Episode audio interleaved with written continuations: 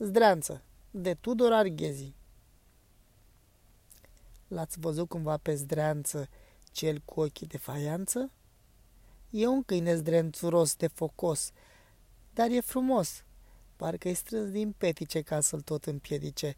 Ferfelițele atârnă și pe ochi, pe nara cârnă, și se încurcă și descurcă, parcă-i scos din câlți pe furcă.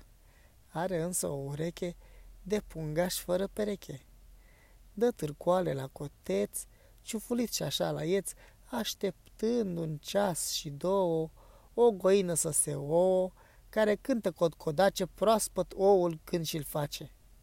De când e în gospodărie, multe a învățat și știe, și pe brânci, târâși, grăbiși, se strecoară pe furiș, pune laba, ia cu botul și înghite oul cu totul. Unde-i oul, l-a întrebat gospodina. L-a mâncat. Stai nițel că te dezvăț fără mătură și băț, te învață mama minte. Și i-a dat un ou fierbinte. Dar de cum l-a îmbucat, Zdreanță l-a și lepădat și-a înjurat cu un lătrat.